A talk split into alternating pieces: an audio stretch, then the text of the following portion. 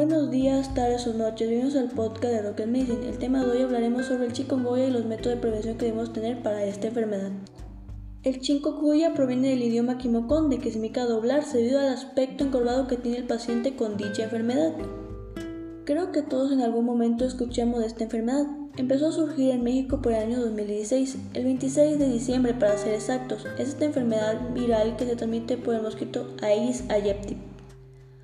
Hablando un poco sobre su transmisión, este virus transmitido por un vector, el mosquito transmite el virus al humano por picadura. El humano se convierte en una fuente de virus y al ser picado por otro mosquito, este puede infectarse y transmitir el virus a otro humano, así un ciclo vector humano-vector.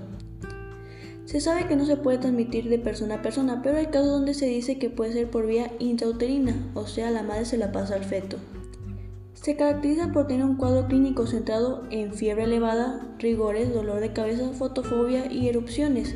Esta enfermedad solo se puede corroborar por una prueba sanguínea, ya que cuenta con síntomas similares al dengue. La diferencia es que los dolores son más intensos y pueden incapacitar a una persona.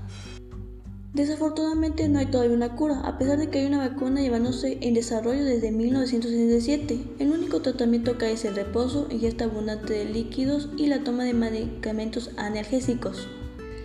Pero como se dice, el tratamiento es la mejor prevención, en este caso el control de los vectores y la prevención de las picadoras. En zonas afectadas se suele llevar capacitación, entregar insecticidas para reducir la plaga, la eliminación de recipientes que contengan agua, ya que el vector deposita ahí sus huevecillos, y mantener el área libre de objetos que pueden estancar el agua. Aunque esto puede sonar repetitivo, en la actualidad no es ningún misterio que siga habiendo casos reportados de esta enfermedad, a pesar de la situación en la que vivimos. Por eso debemos cuidar a nuestros niños menores de un año y adultos mayores de 65 con diabetes y enfermedades crónicas. Recuerda, tu salud y la de tu familia es lo primero. Muchas gracias por escuchar esto, espero que te haya gustado. Soy Emil Utrilla y sigue escuchando los podcasts de Rocket Medicine aquí en YouTube. Nos vemos.